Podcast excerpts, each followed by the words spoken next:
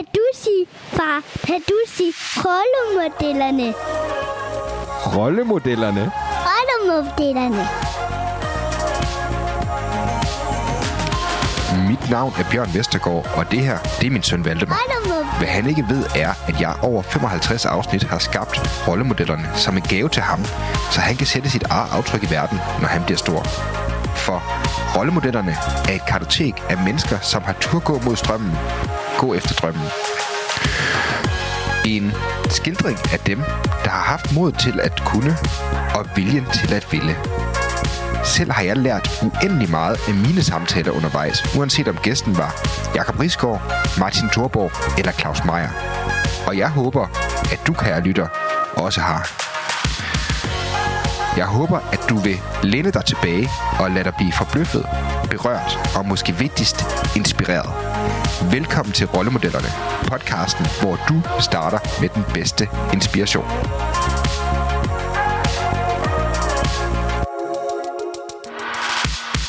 Ja, det er Bjørn her, og rigtig hjertelig velkommen til endnu en episode af Rollemodellerne, og rigtig glædelig jul. Gæsten, det er en meget, meget succesfuld iværksætter, som netop er gået i gang og gået all in på en helt ny rejse som investor, og øh, som faktisk også har sin allerførste bog om iværksætteri på trapperne. Øh, det må man sige er en enorm travl herre. Hans navn, det er Anders Bjergård, og øh, Anders han er serieværksætter, øh, som måske bedst er kendt for at have stiftet Godt Smil øh, Tandlægerne, som er landets allerstørste kæde af tandlæger. Som jeg var inde på, så har han også lige stiftet øh, en familieinvesteringsfond, som hedder Bjergård Co., der investerer i danske startups. Og øh, det gør han faktisk sammen med en anden øh, kending af rollemodellerne, fordi at øh, det er hans bror Martin, som øh, du måske kan huske var forbi øh, podcasten i episode 25 til en helt fantastisk snak øh, dengang. Jeg kan godt sige, at det her interview, det blev lidt anderledes, end jeg egentlig havde forventet, fordi at øh, jeg havde en stor tro på, at vi skulle tage en lang og en god snak om Anders' rejse med at gøre godt smil tandlægerne til landets største kæde, og selvfølgelig få en masse historier fra landevejen og derfra. Men øhm, jeg kunne faktisk mærke, at fra det øjeblik, hvor Anders han trådte ind i studiet, der kunne jeg mærke, at han havde noget på hjertet, noget andet. Og øhm, noget, der betød enormt meget for ham personligt, som han havde brug for at komme ud med. Det tog jeg egentlig med ind i snakken med Anders, og det gør også egentlig derfor, at det blev et lidt anderledes interview, end jeg havde forventet. Øhm, Anders har igennem det sidste års tid gennemlevet en, en stor personlig transformation, og øh, det har ændret hans livsperspektiv markant efter mere end 20 år med fuld fart på som iværksætter. Øh, også en rejse, som ifølge ham selv har kostet ham enormt meget på det personlige plan. Jeg synes, snakken omkring den transformation var så spændende, og perspektiverne var så vigtige, at vi endte med at tage en enorm lang snak om den pris, som øh, Anders har betalt personligt for at få den succes, som han nu har opnået. Og øhm, det handler selvfølgelig også om at finde ud af, hvad er det, der er den rigtige iværksætterrejse for dig, og hvad er du egentlig klar til at ofre for at opnå den succes.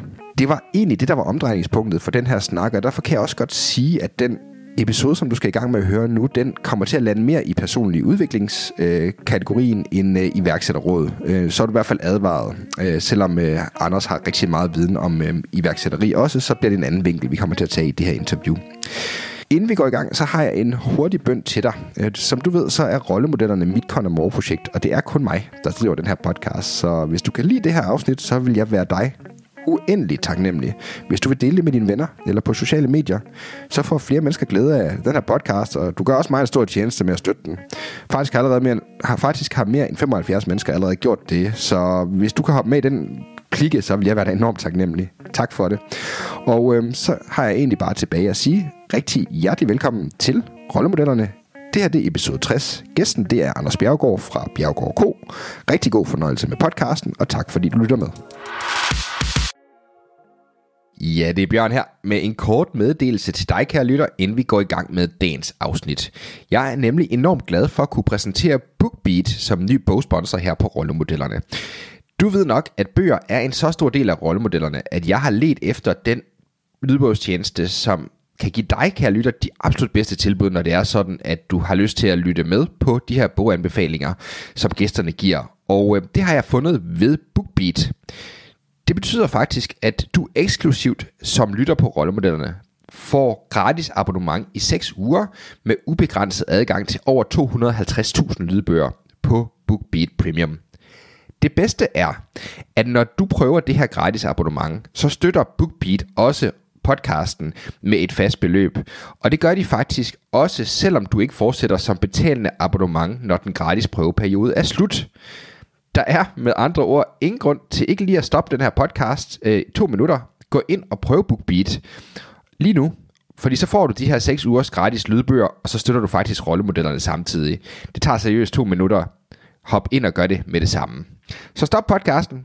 Gå ind på bookbeat.dk-rollemodellerne, så vil jeg selvfølgelig være dig taknemmelig. Som du ved, så ligger jeg også stor arbejde i den her podcast, og det er også derfor, det er nødvendigt, at du støtter de her sponsorer, som vi har på rollemodellerne. Det gør vi så, at du kan fortsætte med at lytte gratis til podcasten, og det er også derfor, jeg håber, du vil hjælpe mig ved at bruge de her to minutter, det tager at oprette et gratis prøveabonnement. En del af det her, det er også, at jeg kommer med en kort boganbefaling senere fra BookBeat inde i selve podcasten. Men lige nu, der synes jeg, du skal skynde dig ind på bookbeat.dk-rollemodellerne, og så får du 6 ugers gratis lydbog, og så støtter du også rollemodellerne samtidig. Kan du gøre mig den tjeneste? Stop podcasten, gå derind, skriv dig op, inden du fortsætter. Nu har du gjort det, ikke? Sådan. Så lad os komme i gang med interviewet. Anders, rigtig hjertelig velkommen til Rollemodellerne. Tak skal du have. Jeg har glædet mig. Dejligt at være her. Ja, jeg har glædet mig helt meget. Jamen, øh, det har jeg også. Vi må lige rykke lidt på gange, men, øh, men det lykkedes til sidst at få det ind i kalenderen hos os begge to. Ja, og det er super dejligt, og det var faktisk lidt sjovt. Det snakkede vi jo lidt om, øh, faktisk lige inden vi startede interviewet her. Mm. Det her med, hvor sjovt det her med timeline kan være. Ikke? Altså fordi, at da vi oprindeligt havde planlagt interviewet, der, øh, der gik du og barslet lidt med nogle tanker omkring en, øh, en artikel, hvor du ville dele noget, noget af din erfaring, kan man sige. Øhm, som, øh, som handlede om, hvad der, hvordan du ligesom har oplevet det at, at få succes om iværksætter. Øhm, og det, hele det øh, perspektiv havde vi slet ikke fået med, hvis det var sådan, at Nej, øh, vi havde været oprindeligt. Nej, det er rigtigt. Men det kan være, at vi springer, og springer bord i det, egentlig. Så kan du prøve at fortælle mig lidt om, altså fordi at, øh, man kan sige, for dig har, for dig har, har jagten på en succesfuld, øh, en succesfuld virksomhed jo været noget, som har fyldt noget igennem det meste af dit liv, øh, som jeg forstår det. Er det, er det korrekt forstået? Jamen, jeg tror næsten, jeg har fyldt det, he- altså det hele, ikke? Ja. Øh, i virkeligheden i, i, i rigtig mange år. Øh, og når jeg siger det hele, så er det, så er det jo øh, altså den, den vågne tid, man, man har til rådighed. Mm. Øh, jeg har selvfølgelig fået børn undervejs jo. Øh, jeg er så heldig at have øh, tre øh, dejlige børn og yderligere to øh, skønne øh, bonusbørn. Så, så børn er der nok af. Øh, og jeg tror, vi skal kigge på to ting, jeg har prioriteret tidligere. Øh, fordi når jeg siger tidligere, så har der været et vendepunkt i mit liv for, for cirka et års tid siden. Øh, så der er sådan et, et før og et efter, mere eller mindre. Og hvis vi kigger på mit liv før, så var det rigtig meget fokus på, på arbejde, og så var det fokus på mine børn. Og det var ligesom de to prioriteter. Øh, og øh, jeg blev skilt øh, første gang. Mm. Jeg siger første gang, for det skete et par gange. men, øh, men første gang, da min, øh, da min søn han var lige knap to år. Og... Øh, indtil det punkt, øh, der fik jeg ikke prioriteret det nok. Altså der var det, jeg stod med i en startup, øh, jeg startede Godt Smil Tandlærerne, den første afdeling, øh, boede nærmest ude på klinikken øh, i, i alle døgnets vågne timer, øh, og, og havde ikke nok fokus på, på, på den her lille dreng, der var kommet til verden. Jeg gjorde selvfølgelig mit bedste, når jeg kom hjem, og i weekenden prioriterede vi det også, og så videre, ikke? Men, men jeg faldt i den, den der typiske fælde, øh, hvor man ikke er nok til stede for sine børn. Ja. Da jeg så bliver skilt, og pludselig får min øh, søn alene, jamen så, øh, så ændrer verden sig jo øh, ret radikalt for en, fordi lige pludselig så er der en, der kræver en. Og så er det ikke længere noget omkring øh, at diskutere prioriteter. Øh, for mig var det i hvert fald ikke. Hmm. For mig var det, var det ret hurtigt øh, at, at indse eller forstå øh, eller vælge, hvad jeg skulle. Og, og, og nogen vælger jo så at fortsætte og siger, som, jamen, så må jeg se min søn hver en weekend, og det bliver ikke så meget, fordi karriere er det vigtigste. Mm. Men for mig, så var det sådan ret nemt at træffe den beslutning og sige, nu er det ham, der er vigtigst. Og øh, altså velvidende, at det jo kommer til at sænke, og det gør det jo i en startup, fordi en startup er der jo tit brug for rigtig mange timer øh, til at få ting til at lykkes. Ikke? Men, men for mig betød det så, at jeg de her to dage om ugen var nødt til at fri klokken, klokken to, eller ikke nødt til, men valgte at tage fri øh, klokken to for at hente min søn fra, fra, fra, fra vuggestuen. Ja. øhm, så da han var to år, og jeg blev skilt, så valgte jeg i hvert fald, at mine børn var vigtigere end mit arbejde. Ja. Øh, en beslutning, som jeg er enormt glad for, jeg har taget i dag. Øhm, og siden der, så er der så kommet, kommet to børn mere til, ikke? Nu har han en dreng på, øh, nu er han jo 12, og, og, en, og en pige på, øh, på, øh, på lige, lige om lidt 8 år, Ja. og så en søn på knap to. Så det er jo sket et par gange, det her med at, at få børn og prioritere dem og vælge dem til. Øh, og det har jeg altid formået at gøre, og det trøster mig sådan set rigtig meget. Øhm, men når man så man kigger på at sige, at man har valgt børnene til, man har valgt øh, arbejde til, så er der mange ting, som man kommer til at vælge fra. Øh, og i mit tilfælde har det været meget øh, altså parforhold, øh, bruge tid med sin partner. Det har været rigtig meget øh, træning, ting som man, altså socialt, øh, sociale begivenheder, øh, netværk og alle de her forskellige ting, som kan være rigtig, øh, eller som, som er med til at gå ind til det hele menneske i virkeligheden jo, ikke? Ja. Så for mig har det været sådan helt hardcore på øh, arbejde og børn, øh, og alt andet er næsten ligesom blevet, blevet sorteret fra, ikke? Ja. Indtil for et år siden. Øh, så man kan sige, der skulle, der skulle øh, to skilsmisser og, øh, og tre delebørn til at få mig til at stoppe op og sige, jamen, øh, giver det egentlig mening det her? Mm. Altså, er det, egentlig, øh, er det egentlig det hele værd? Øh, og arbejde så hårdt for at nå et eller andet mål. Mm. Og jeg tror tit, at, at dem, som, dem, som, øh, dem, som er rigtig meget motiveret for et eller andet område. Det kan være, at de, øh, og det behøver ikke at være arbejde. Det kan også være, det kan også være motion. Der er, jo, der er jo nogen, der går op i sport og siger, at de skal træne to timer hver eneste dag, ellers skal de ikke være glade. Ja. Øh, det kan være nogen, der sætter sig et mål for at løbe maraton, mm. eller de skal se ud på en bestemt måde, udsendsmæssigt, eller sende et uh, særligt signal, eller image, eller de vil blive kendt, eller øh, hvad det nu kan være. Folk, der ligesom stræber efter et mål, og, øh, og skubber alting til side for at nå det her mål. Der tror jeg, det vil være rigtig sundt at spørge sig selv, jamen hvis jeg når det her mål, vil det så føles rigtigt ind i mig. Og i mit tilfælde, der, der, der kæmpede jeg jo 15 år for at nå det her mål om at sige, økonomisk uafhængighed, som, som var det mit mål, og det der overskydede mange ting i hvert fald ikke i mit liv. Og da jeg så nåede det, så må jeg bare sige, at, øh, at øh, lykken udblev totalt. Ikke bare lidt, men, men, men fuldstændig. Ja. Jeg fandt ud af, at jeg solgte jo en, en, en ejerandel af, af en virksomhed af to omgange, øhm, og, øh, og blev sådan, hvad skal man sige, økonomisk uafhængig, øh, da jeg var øh, 2-33 år eller sådan noget, jeg solgte det en del første gang. Øh, og synes det var super fedt, og det var dejlige penge, de stod på kontoen og så videre. Men, men man bliver også lige sådan en lille smule forvirret bagefter, fordi så skulle man til at genfinde motivationen igen, ikke? Ja. Og så gjorde jeg det, som mange gør jo, så sætter man bare et nyt økonomisk mål ja. for sig selv. Ja. Og man kan jo næsten overbevise omkring, hvad som helst er vigtigt, hvis ja. man vil. Det er jo sådan, at de ting, man tænker på, og de ting, man bruger tid på, kommer hjernen til at tro er vigtige. Ja. Så er det vi indrettet. Uanset om det er at løbe maraton, mm. eller det er at tjene penge, eller hvad det nu måtte være. Ja. Øhm, og sådan var det også for mig. Så der satte jeg så et nyt økonomisk mål og sige, mm. godt, nu har jeg x antal kroner, nu vil jeg have y antal kroner. Ja. Og fik mig selv overbevist om, at det var det vigtigste i verden. Mm. Og det lykkedes faktisk, lige efter lidt forvirring i en to-tre måneder øhm, om, omkring, at det første mål var lykkes. Så fik jeg skabt et fokus på det næste mål, og fortsat min rejse øhm, med fuld skrue ja. på at nå det her. Og da jeg så nåede det for anden gang for, for et år siden, at man kan sige, processen der først lige blev afsluttet her i september, men da vi skal sætte i gang i processen, var det, var det helt åbenlyst for alle, at det ville ske inden for et år. Så jeg havde ligesom taget glæderne på forskud, ja. eller man kan sige, mit tilfælde sorgen på forskud, øhm, og, og mærkede hurtigt, at, at, at, at det, det, det virkede bare ikke mere. Mm. Og, øhm, og så den her proces, som man jo skal, skal igennem, sådan en salgsproces, eller hvor man skal ud og finde en ny partner til, til virksomheden og sætte en, en, en, nogle nye mål for virksomheden, jamen selvfølgelig vil jeg gerne det, og jeg gør mit bedste i hverdagen. Men det er slut med at overbevise mig selv om, at det er det, der skal til, for at jeg bliver glad. Og det betyder ikke, at man skal ligge sig ned på sofaen og sige, at alt det er ligegyldigt. Fordi som menneske, så kan man jo enten overbevise sig selv om, at alt det er ligegyldigt. Det kan man sagtens gøre. Det er der mange filosofer, der har gjort. Øh, og der er også nogen, der ligesom overbeviser sig selv om, at alt det er super vigtigt. Og vi har et formål som menneske i livet. Så det er jo ikke, fordi man ikke skal skal man sige, sætte mål for sig selv, eller, eller gøre ting vigtige, eller gå op i dem med liv og sjæl. Selvfølgelig skal man det. Men man skal bare ikke ligesom snyde sin egen hjerne til at tro, at hvis jeg når det, med de sacrifices, der må være undervejs, så bliver jeg glad. Og så healer jeg, eller så bliver jeg lykkelig, som man siger. Ikke? Ja. Øh, og det har jeg mærket på en krop.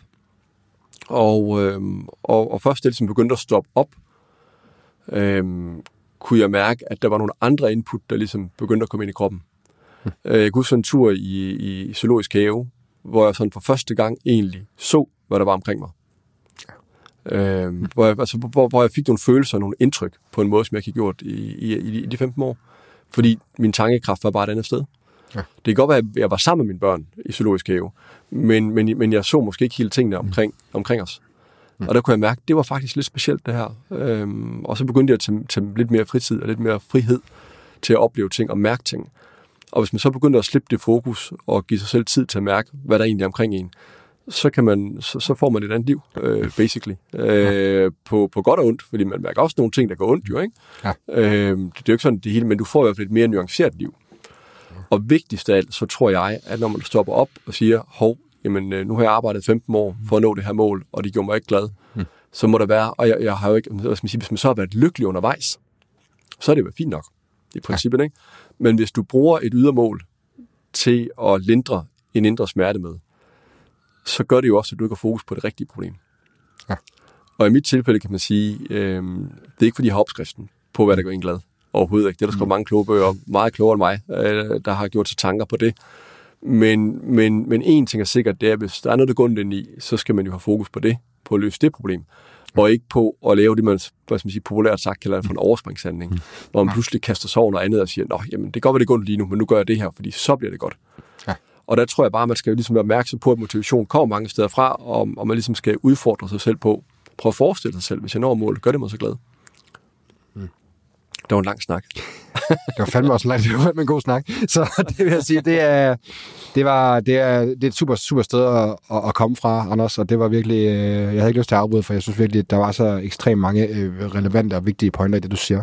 Også sindssygt mange øh, opfølgningsspørgsmål selvfølgelig, men det kan vi jo gå i gang med nu. Ja, endelig. Øhm, jeg synes virkelig, at det var, øhm, jeg synes, det er, det er ret interessant, fordi at, at jeg tror netop, altså, det du siger der, det er meget hoved på sømmet i forhold til, hvordan i hvert fald det er min erfaring, og en masse af de forskellige mennesker, jeg har haft mulighed for at interviewe, hvordan jeg har oplevet, det har været det her med, at jeg ved ikke, om man kan kalde det et eksistentiel tomhed, det er men mm. det der med, at du, du løber med 102, 120 km i timen i en retning, og så bliver egentlig ikke rigtig får mærket efter og får fuldt op på, om det er en rigtig retning for dig, men hvor vi har en eller anden form for som mennesker et eller andet, vi vil gerne bekræfte os selv i den, i den identitet, vi har, i stedet for at hvile i den, vi er, hvis man kan sige det. Så det, at jeg er en succes, bliver på en eller anden måde også et parameter, og succes i den her henseende vil ofte være noget eksternt, kan man sige.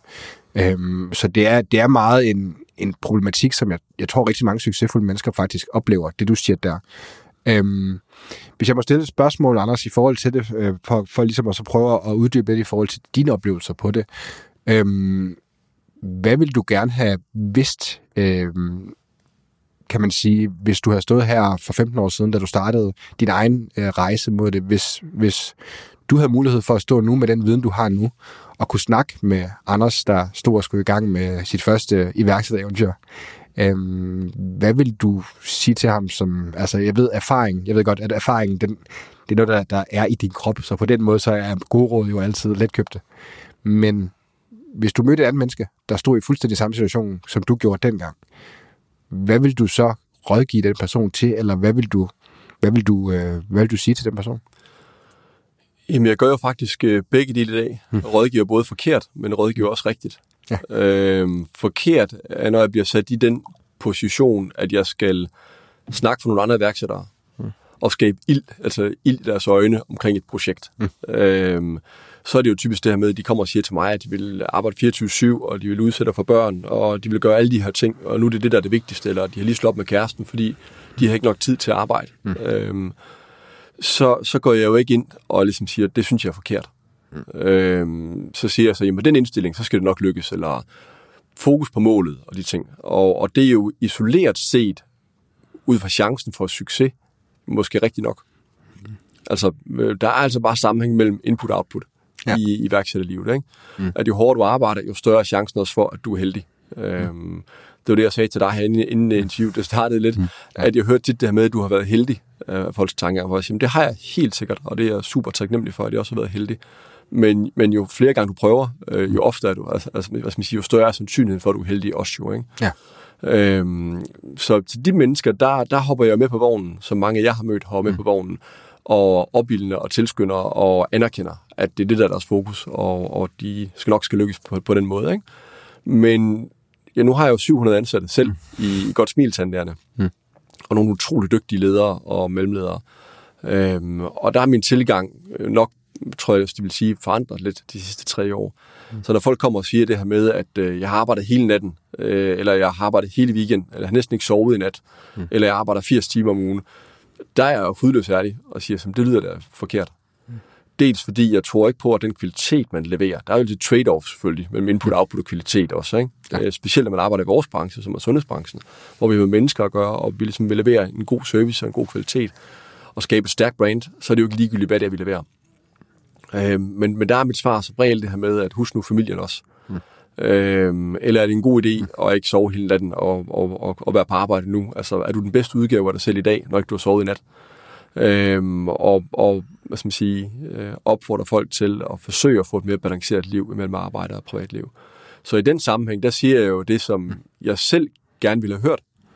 Men, øh, og til de andre unge iværksættere, når jeg står på scenen, jamen, der er det lidt mere, at øh, I skal nok klare det og kæmpe for, kæmpe for målet. Ikke? Så ja. jeg siger jo egentlig begge dele. Ja. Øh, afhængig af hvilken kontekst jeg bliver sat i. Hmm. Men der er ikke nogen tvivl om, ind i mig, så er jeg ikke i tvivl omkring, at, at, øh, at hele den der hvad skal man sige, smerte, øh, der motiverer en til at, at, at kæmpe hårdt for et mål, at det, det er en overspringshandling. Og det gør bare, i mit eget tilfælde, kunne man sige, der kunne jeg jo have startet med at arbejde med det, der egentlig gør, gør ondt ind i mig for 15 år siden. Men, men nu starter jeg 15 år senere, og det er jo, man kan sige, bedre sent end aldrig. Mm. Det, er jo, det er jo trods alt, øh, altså jeg er stadig relativt ung, ikke? jeg er lige knap 40 år nu, mm. så jeg kan nå det endnu, øh, og finde ud af, hvad det er, der skal fikses ind i mig, for, for at jeg bliver glad. Men, men, øh, men jeg vil ønske, at jeg startede tidligere mm. på den proces, og på den indre rejse, som det meste jo er i livet. Altså det er jo bare ikke en ydre rejse, vi er sat på her. Det er en indre rejse, der skal til. Øhm, og øh, Kierkegaard, han siger det her med, at noget af det mest latterlige, han hører, det er, når folk de siger, at de har travlt. Mm. Hvor han ligesom spørger, travlt med hvad? Med at komme herfra og komme i kisten, eller at det slutter, altså hvad er det, du har travlt med? Og det er jo, og det er jo simpelthen hovedet på sømmen, mm. øh, det her i virkeligheden, fordi hvad er det, vi har travlt med? Når, når man snakker med folk, de siger, at de har så travlt, så travlt, så tænker jeg så, jamen jeg håber, de har travlt med at være glad. Mm. Fordi hvis ikke det er det, hvad er det så travlt med? Øh, så kan man selvfølgelig sige, at det kan også være at gøre andre glade, når man har små børn, og man har mange børn. Det er jo ikke alle opgaver, der er lige sjove, når man er en, stor familie. Min kæreste og jeg, vi har fem børn til sammen, ikke? Øh, så der er der mange ting, man ikke synes er super fedt. Men så kan man sige, så gør man det for helheden, for andre, for det fælles mål.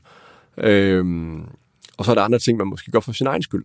Men den der balance mellem at gøre ting øh, for, for det indre og, og, og jagte ydre ting, den tror jeg er rigtig vigtigt at have fokus på. Og jeg vil som sagt ønske, at jeg har startet tidligere på, på det her. Jeg kan mærke nu jo, at som sagt, det er ikke for sent, og jeg er på vej. Mm. Men, men, øh, men det har også været en... Øh, I, øh, I McKinsey, der har de noget, der hedder en insecure overachiever. Mm. Ja. Det er sådan et begreb.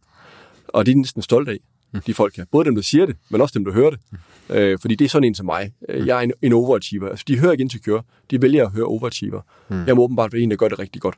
Mm. Øh, men, men, men det er jo, det er jo øh, når man sådan ligesom tænker over, øh, sætningens eller, eller, eller begrebets dybere mening, så er det jo øh, super smertefuldt. Mm. Altså en, der har ondt ind i, og derfor gør det bedre, end det forventer sig en. Ja. Øh, det er sørgeligt, mm. synes jeg jo virkelig. Og, ja. og jeg har jo været, øh, og delvis stadigvæk er, altså det, man kalder for en insecure overachiever, en, der ligesom har jagtet et mål og gjort det bedre, end, end investorerne og min partners øh, forventninger til mig har været. Men, men smerten har jo fulgt med undervejs. Øhm, og når jeg sådan tænker tilbage på de sidste 15 år, så kan man sige, at jeg er super glad for, at det lykkedes, øh, projektet, ikke? og at have nået de mål, som jeg sat mig dengang. Men, men, men det har heller ikke været, hvad skal man sige, øh, lutter glæde øh, undervejs. Og der er mange ting, der, hvad skal man sige, øh, offringer, øh, som, som jeg jo, øh, hvad skal man sige, øh, vil ønske, at jeg havde prioriteret anderledes i dag. Altså jeg ønsker, at jeg havde været mere sammen med mine børn, have været mere nærværende far, ikke haft hovedet på arbejde, når jeg var hjemme klokken 8 om, 8 om aftenen, men ligesom var mere fokuseret. Ikke, ikke uh, sad og skrev de sms'er, da jeg puttede mine børn. Uh, jeg ville ønske, at jeg var mere nærværende. Mm. Og jeg ville ønske, at jeg havde bevaret venskaber, som, som, som siger, ikke kunne holde til 15 års uh, pause. af gode grunde. ja. uh, og jeg kunne sikkert også godt have været en bedre uh, kæreste og mand mm. og, og så videre. Ikke? Ja. Uh, en bedre ven. Så der er helt sikkert ting, jeg vil ønske, at have prioriteret anderledes. Uh, men som sagt, det er aldrig for sent. Bedre sent end aldrig, er der så et ordsprog, der siger. Ja. Så, så nu er jeg jo fuld gang. Men, men mit råd vil nok være, som spørger helt kort ind til, det er at sige det der med, husk nu og, og, og leve et helt liv. Og man ved aldrig, hvornår livet det slutter. Mm. Og det er vigtigt, at du er glad i dag, fordi målet i sig selv kommer ikke til at gøre dig glad. Mm. Men jeg ved også, at, øh, at det er sjældent, man kan lytte til andres erfaringer mm. og, gode, og gode råd. Som regel, så skal det opleves på egen krop, ikke? Ja. Øhm, så det er ikke sikkert, at det har gjort nogen forskel. Det er faktisk sjovt, det er der mange, der siger det der. Mange af dem, jeg har haft mulighed for interview, når jeg sådan spørger ind til råd og sådan noget, så er det altid, jamen, jeg vil ikke rigtig have hørt de der råd, fordi at jeg, jeg vil ikke have hørt på dem alligevel. Og det er det der med, at det er, jeg, jeg kan næsten, altså, jeg skulle faktisk rigtig ked af, at jeg videofilmer aldrig de her øh, podcast-interviews, vi har, men altså, fordi, jeg faktisk ønsker, at jeg gjorde det i dag, fordi jeg, jeg tror, at man som ser vil kunne mærke den smerte, der ligger i dig, i at have kommet frem til den erkendelse, du har, ikke? Altså det der med, at der har været 15 år, hvor du har gjort noget, øh, så all in, som du har med dit iværksætteri, som har betydet, at du har måttet give afkald på nogle ting, som du i bagklodskabens lys har kunne mærke har været ekstremt vigtigt for dig, mm. men som du bare ikke har fået gjort. Øhm, det er virkelig, virkelig, virkelig spændende at høre om, Anders. Øhm, et spørgsmål, som der sådan ligger mig lidt på sinde, der, der er rigtig mange, men et, som jeg i hvert fald sådan reflekterede en lille smule over, var det her med, som du siger, du blev skilt to gange. Mm. Øh, og det her i forbindelse med den anden skilsmisse, at du har fået den her det kan klarsyn, eller du ved, det her ændring, der har været i dit liv. Hvad var det egentlig for en erkendelse, eller hvad var det, der førte til, at du sådan tog dit liv op til revision på den måde, som jeg jo kan høre, du har gjort? Jamen altså, jeg tænker egentlig, at, øh, at øh, man kan sige, det kan sagtens være, at det, det hårde arbejde har gjort chancen for at lykkes med de her øh, to forhold, ville have været større, hvis ikke jeg arbejdede så meget. Men når det er sagt, så, så føler jeg også, at det var det rigtige øh, begge gange om jeg så arbejdede 60 timer eller 30 timer om ugen, så var der andre ting, der gjorde sig gældende øh, for det. Men, men øh, og det kan jeg sådan, øh, jamen det, har, det startede som sagt for et år siden, øh, men, men, men specielt det sidste halve år har jeg kunne mærke, at der har været nogle ting, jeg har savnet rigtig meget. Jeg har fundet en, øh, jeg fandt en ny kæreste for et halvt år siden. Hmm. Det er jo dejligt, altid, i den her fase. øh, og, øh, og der kan jeg i hvert fald mærke, at jeg får noget for første gang, som jeg ikke har oplevet øh, før. Og en ting er så, jeg mener så, at, at det der er flere, det er der flere årsager til. Det er fordi, at det, man passer bare ikke sammen med alle mennesker. Og første gang så har jeg fundet en, som jeg føler sådan, at jeg virkelig passer sammen med. Det er jo øh, super vigtigt. Men sandsynligheden for, at det så kommer til at lykkes med den person, man så øh, bliver forelsket i og føler, man passer sammen med, er jo også større, hvis man tilbringer tid sammen. Ja. Og øh, det er lidt sjovt, for jeg snakkede faktisk med min kæreste omkring det her i morges, fordi der ja. hun møder mig, der er jeg jo i gang med at, at, at, at lukke den her exit-proces, der har været omkring øh, den virksomhed, jeg, der hedder Godt Smil Tanderne, hvor vi skulle en ny investor ind. Og der arbejder jeg jo sådan fra, fra 8-9 om morgenen, tog jeg afsted, og kom hjem klokken 10 om aftenen. Og det tog hun super pænt. Og så spurgte jeg hende egentlig her, for nu vidste jeg, at jeg skulle snakke med dig i dag, og så det sætte en masse tanker i gang, jo, og den her artikel i børsen og så videre. Ja. Så spurgte jeg hende, jamen, hvordan tror du egentlig, du ville have haft det, hvis jeg havde arbejdet sådan hele vores forhold? Og der er hun meget ærlig at sige, så, jamen, så er det ikke fungeret. Hmm. Øhm, og det er jo frygteligt at tænke på, at når man så møder en, som man bliver mm. rigtig glad for, og man sådan føler den helt store forelskelse i livet, mm. og kærlighed, øh, som går begge veje i vores forhold, håber jeg der, så, så er det jo også frygteligt at tænke på, at man ligesom kunne ødelægge det, hvis man har fortsat med arbejde. Ja. Og, øh, og der tænker jeg da tit på, jamen hvis jeg havde mødt hende for fem år siden, hvor jeg havde været så optaget af mit arbejde, og mit mindset havde været anderledes, jamen havde jeg så mistet den her mulighed for sand kærlighed. Mm. Nu kommer den så på et tidspunkt, hvor jeg er godt på vej i forandringen, og vælger at prioritere det, og har lyst til at prioritere det. Øhm, og mærker den her, hvad skal man sige, det her tætte bånd til den menneske, og man ligesom bliver, bliver partner med sin, sin kæreste på et helt andet plan. Og det, øhm, det kræver tid. Altså kærlighed kræver bare tid. Øh, helt basically. Man snakker tit omkring det der med, med at øh, kvalitet frem for kvali, øh, kvantitet. Men der er altså nogle gange, hvor det ikke helt er så simpelt. Øh, og specielt i forhold til ens børn, og i forhold til ens partner. I forhold til mennesker i det hele taget. Ja. Altså, der, der er kvantitet også vigtigt. Ja. Det er ikke nok, at du er sammen med dine børn en time om ugen, og så bare giver den fuld gas den time, og leger med Lego på gulvet. øh, eller sammen med din partner og inviterer hende på Noma øh, den, ene, den, den ene gang om måneden, og så er væk resten af tiden. Ja. Så kan den time jo, eller den middag, øh, være nok så fantastisk jo, ikke? Ja. Så kvantitet er med til, og, øh, og, og at man kan dyrke kærligheden, og man kan dyrke relationen og nærværet på en helt anden måde. Og det kan man sige, det er jeg i hvert fald glad for, at jeg er kommet her til inden jeg mødte hende. Fordi ellers var jeg bange for, at jeg ligesom havde mistet hende, fordi jeg var så optaget af alle de andre ting. Ja. Så man skal både have lyst til at give sig hen til den menneske, ikke? Og, og opleve de dybe relationer og bruge tid med sine børn. Og man skal have disciplin til at gøre det. Mm. Og vigtigst af alt, så skal man ligesom have kommet til en vis indsigt om, at det også er vigtigt. For at, at blive et helt menneske. Ja. Øhm, ja, det bliver den filosofisk snak. Mm. Og det er jo det er derfor, vi sidder her, Anders. Det er for at få, øh, at få forvente nogle ting, som er enormt vigtige. Jeg synes virkelig, det er... Ja, det er ekstremt spændende og, og meget lærerigt, synes jeg også, det der med. Øh, man kan sige, jeg bringer ikke mig selv særlig meget personligt i spil i den her podcast, fordi det er jo gæsterne, der er i det. Men øh, jeg står jo selv og lige har startet min egen første tekst-startup, så jeg kan jo, reflektere, altså, jeg kan jo virkelig mærke, du ved, det bundfælder sig rigtig meget, det du sidder og siger, fordi jeg er jo nok et eller andet sted også er der, hvor du var for 15 år siden. Første rigtige virksomhed, jeg skal i gang med, og du ved, kæmpe pres, og har nogle børn, som også betyder alt, og en kone, som også betyder alt, ikke? Og det der med, hvordan du prioriterer i det, i, i, i det, altså netop som du selv siger, altså jeg, jeg tror, du har helt ret i det der med, man kan sige, at du har, det at du har øhm, en masse tid sammen. Øh, du, kan ikke bare, du kan ikke bare komprimere det. Du kan ikke bare få the cliff notes eller bouillonterningen. Øh, tid og stærke relationer, de hænger sammen øh, med, med andre mennesker. Og, øh, og det tror jeg virkelig, det er væsentligt også at tage det der med, at sådan, man ligesom, som du selv siger, stiller sig selv de store spørgsmål.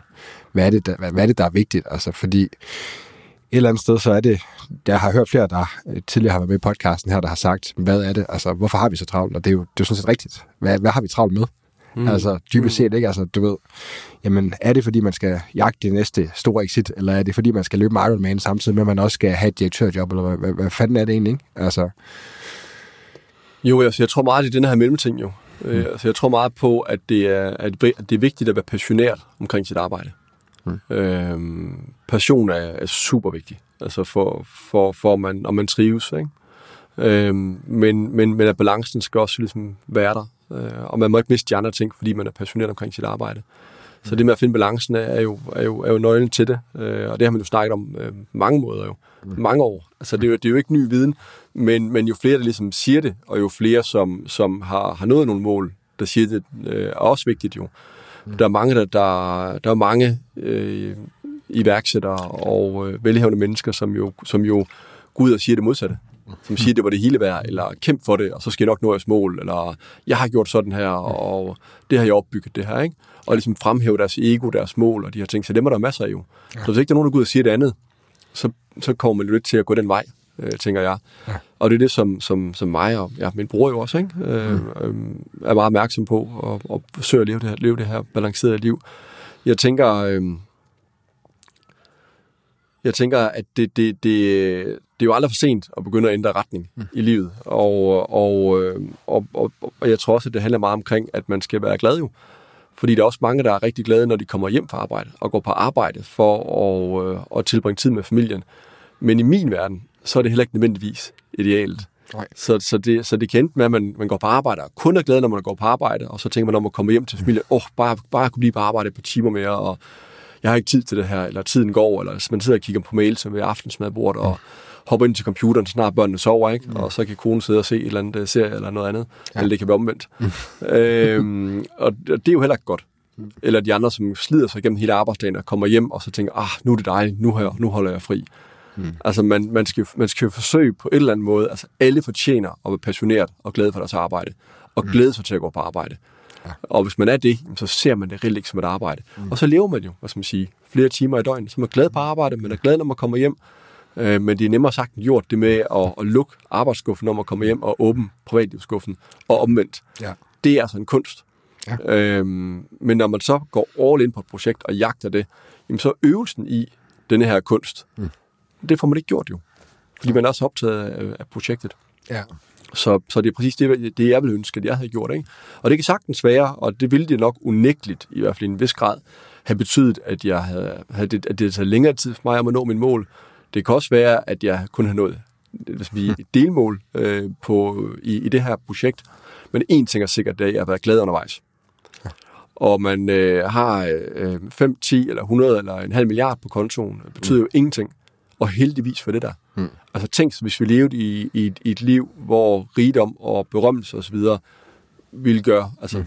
folk gladere end de andre, som ikke har opnået det. Ja. Det er jo, der kan man sige, der er vi jo virkelig skabt lige på mange måder. Mm. Øh, I sindet i hvert fald. Så kan omgivelserne være forskellige. Vi kan vokse op i fattigdom eller rigdom og, og alt det her. Ja. Men sindet som udgangspunkt er jo super modtagelig og fleksibelt mm. til at tilpasse de omstændigheder, øh, vi er i. Jeg kunne huske, jeg var i Afrika for et par år siden, og øh, der skulle vi ud og, og fiske på, på Gambia-floden. Mm. Og da vi så skulle derhen, så kørte taxaen os ind i sådan et øh, lille kvarter i Afrika. Øh, et meget fattigt kvarter, fordi vi skulle hente is. Det var åbenbart der, byens fryser stod. De havde is, og vi skulle have is med på den her sejltur. Og der kommer vi forbi alle de her blækskuer på vejen. Øhm, og det var mit gamle mindset, mm. hvor, jeg, hvor jeg ligesom var meget optaget af arbejde. Og, og, og vi kørte igennem, min, øh, min ekskone dengang, og, og min, min, øh, min datter. Øhm, og glædede os meget, og kom ind og ligesom kørte, kørte så meget smalle gader igennem de her, det her blækskuer kvarter. Mm. Og, øh, og solen skinner, og det er varmt selvfølgelig øh, på den her tur. Og så ud af et af de blækskuer, lige ved, mens vi holder stille i den her taxa, så træder en, en dame ud.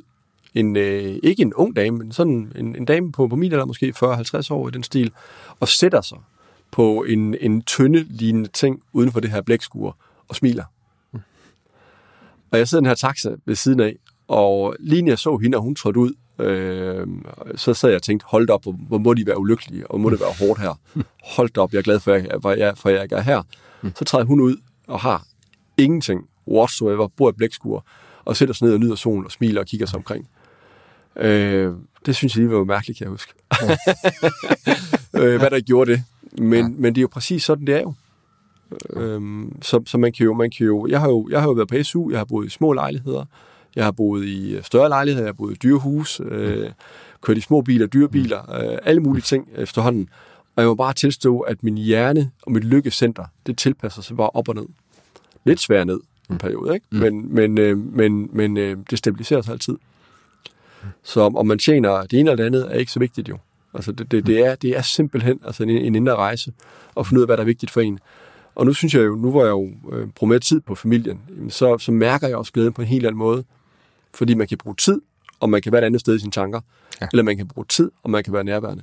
Mm. Og hvis du bruger tid med børnene og, og kæresten og nærværende, så får du bare nogle helt andre øh, som, som stimuli, ja. end du gør på den anden måde. Ja. Det er jo vildt, men vi kan jo ikke som mennesker være til stede to steder mentalt. Mm. Vi kan ikke tænke to tanker samtidig jo.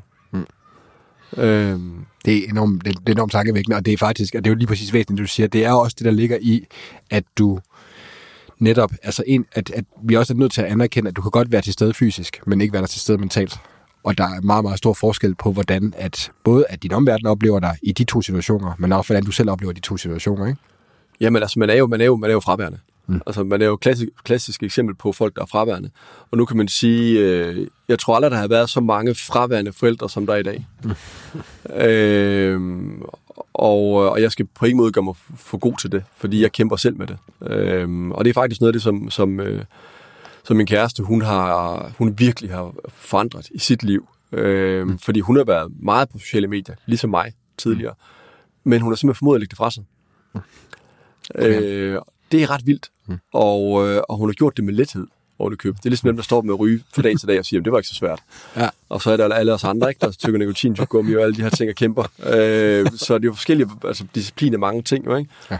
Men, øh, men når jeg siger fraværende forældre, så ser man det jo alle steder, på legepladser, daginstitutioner og alle de her forskellige ting. På, øh, jeg besøgte en børnehave for noget tid siden, hvor der på, på skiltet stod, læg telefonen fra dig, du er på vej til dagens vigtigste møde. Mm. Den er god. Den er cool. Ja, ikke? Øh, og det er også rigtigt. Det har bare har været måske i daginstitution i otte timer og glædet sig til at se mor og far. Mm. Og så kommer mor og far halv vingeskudt med, mm. med, med, med et headset i, i det ene øre og en telefon i den anden. Det er bare ikke uh, super godt. Mm. Og man må bare konstatere, at sociale medier og den tid, folk de bruger på Instagram og Facebook og alle de her forskellige ting, det er jo eksploderet. Og når man ser folk, der kommer gående med en barnevogn, så er det jo som regel med telefon i hånden. Ikke? Ja. Øh, og nærværende, det er de i hvert fald ikke. Om de er glade, måske. Men, men jeg tror helt sikkert, det har en konsekvens for alle de her børn, der vokser op med, med en forælder, der, der er helt, øh, der er helt øh, hvad skal man sige, fraværende. Ikke? Ja. Meget, meget fraværende meget af tiden. Ja. Øh, og jeg kæmper selv med det. Jeg er ikke mm. kommet så langt som min kæreste, hun er kommet på den rejse endnu. Men jeg arbejder på det, og er inspireret af hendes, hendes forandring. Øhm, men spændende, det er det i hvert fald. Ja. Altså, jeg tror bare på, at, at, at lykken kommer igennem nærvær og mærke verden omkring sig så er chancen i hvert fald større. Ikke? Ja. Det er... Det, det, det er, der, der er ret mange ting i det der, jeg kom til at tænke på det her gamle citat. Øh, kan du der med først laver mennesket værktøj, først former mennesket værktøjet, og så former værktøjet mennesket. Ikke? Jo. Og vi kender først rigtig konsekvensen af det vores mobilvaner på nuværende tidspunkt, som du også sidder og siger. Anders, øh, jeg kunne godt tænke mig at så prøve at høre i forhold til, lad os kalde det skiftet, øh, bare for at have en eller anden form for terminologi for det, det der skete for dig du har selv været lidt inde på, at du hvert fald er begyndt at så gå mindre på arbejde, sådan helt rent fysisk til mm. tid. At der, hvilke ting har du sådan gjort anderledes, eller hvordan har du, øh, hvordan har du tilgået det her med at, den nye balance, du har fundet i dit liv? Er der nogle ting, som der har hjulpet dig meget, nogle værktøjer, eller nogle ting, du har gjort, eller nogle vaner, eller andet, som har hjulpet dig med at, altså egentlig det her personlige udviklingsrejse, kan man næsten kalde den, som, som det lyder til, du har været på i den seneste periode? Jamen, øh, jamen det, er, det er der helt sikkert, og øh, nu har min bror og jeg startet den her fond og kigger på, på, øh, på forskellige startups, og jeg er også øh, investor i en række virksomheder. Mm. Og øh, en af de ting, som, som, som jeg kunne have gjort sådan helt lavpraktisk, for måske ikke 15 år siden, fordi i starten i en startup har man ikke nogen penge, mm. så der skal man jo få hver krone til at slå til så lang tid, som den kan. Ikke? Mm. Men når en virksomhed øh, har, har råd til det, så handler det virkelig ofte om at frigøre, man sige, eller løse flaskehalsen i virksomheden. Og flaskehalsen er som regel stifteren. Øhm, jeg tror på, at, at godt smil ville have, have været, været kommet længere, end de er i dag, hvis jeg har været bedre til at uddelegere og betale det, det koster. Ja. Men det kan godt være, at vi kan arbejde lige så mange timer, så vil vi bare komme endnu længere. Men det kan også være at komme lige så langt, øh, som nu, hvis jeg har været bedre til at uddelegere. Jeg bliver meget hurtigt flaskehalsen i, i virksomheden. Og, øh, og jeg oplever også, også i de virksomheder, som jeg har investeret i nu, hvor man kan sige, jamen det er jo ikke vigtigt, i, for om en startup efter et eller to år tjener en halv eller en hel million. Det er jo simpelthen ikke vigtigt. Mm. Øh, og det, der mangler falder i den fælde og siger, nu skal vi nå en sælge, og nu skal vi næste år, så skal vi tjene så mange penge. Altså, man, man, man bør bare ikke kigge på, omsætning kan være nok så vigtigt, ikke? Men, men, men, men selve indtjeningen skal selvfølgelig være tilstrækkelig til, at man kan få ting til at køre rundt og betale sin husleje og alle de forskellige ting, markedsføring og lønninger. Men, men overskud i sig selv bør, bør man ikke kigge på altså tidligt i forløbet på en startup. Hmm. En vækstvirksomhed skal bruge overskuddet til at, øh, at skabe sige, en mere balanceret virksomhed. Og øh, et godt eksempel er, da jeg, da, da jeg første gang fik en kapital med i 2014, der havde vi 10 klinikker, øh, omsat for 130 eller 50 millioner eller sådan noget, og tjente, tjente 16, 17, 18 stykker øh, på EBITDA. Så det var jo super flot. Men da vi så sad til de her møder, det, det som en kapitalfond kalder for due diligence, ja. øh, så skulle jeg jo samle ledelsesteamet. Og der var jo mere eller mindre kun mig. Mm. Så når de spurgte, jamen, hvem, hvem står for IT? Jamen, det gjorde jeg. Mm. Jamen, hvem står så for, for, for regnskaber? Jeg har en, der hjælper med at bogføre, men jeg er sådan overordnet ansvarlig. Hvem står for rapportering? Jamen, det gør jeg også. Og så videre, og så videre, og så videre. Ikke? Ja. Og, øh, og jeg kan huske, lige dengang var jeg lidt smule stolt af det. Men, men jeg har så også lært, at det er jo ikke noget at være stolt af overhovedet. Mm. Altså det her, det er, jo, det er jo bare en direktør, der simpelthen ikke har formået at, at uddelegere og fokusere på det vigtige. Mm. Øh, så i stedet for at have haft 10 klikker dengang, så skulle jeg have 15, og så skulle jeg have haft en IT-chef og en regnskabschef, eller en økonomidirektør, ikke? Ja. Så, og brugt overskud på det. Øh, en del af overskud i hvert fald. Og det er noget, det jeg har lært nu, og sådan lavpraktisk, når du spørger, hvordan kan jeg få det til? Fordi man kan sige, at virksomheden vokser jo hastigt, godt smil. Mm. Og nu står vi over næste år, næste år over for vores øh, hvad skal man sige, mest, mest øh, aggressive ekspansion mm. overhovedet, med seks nye øh, tandlægeklinikker i, i Danmark. Mm.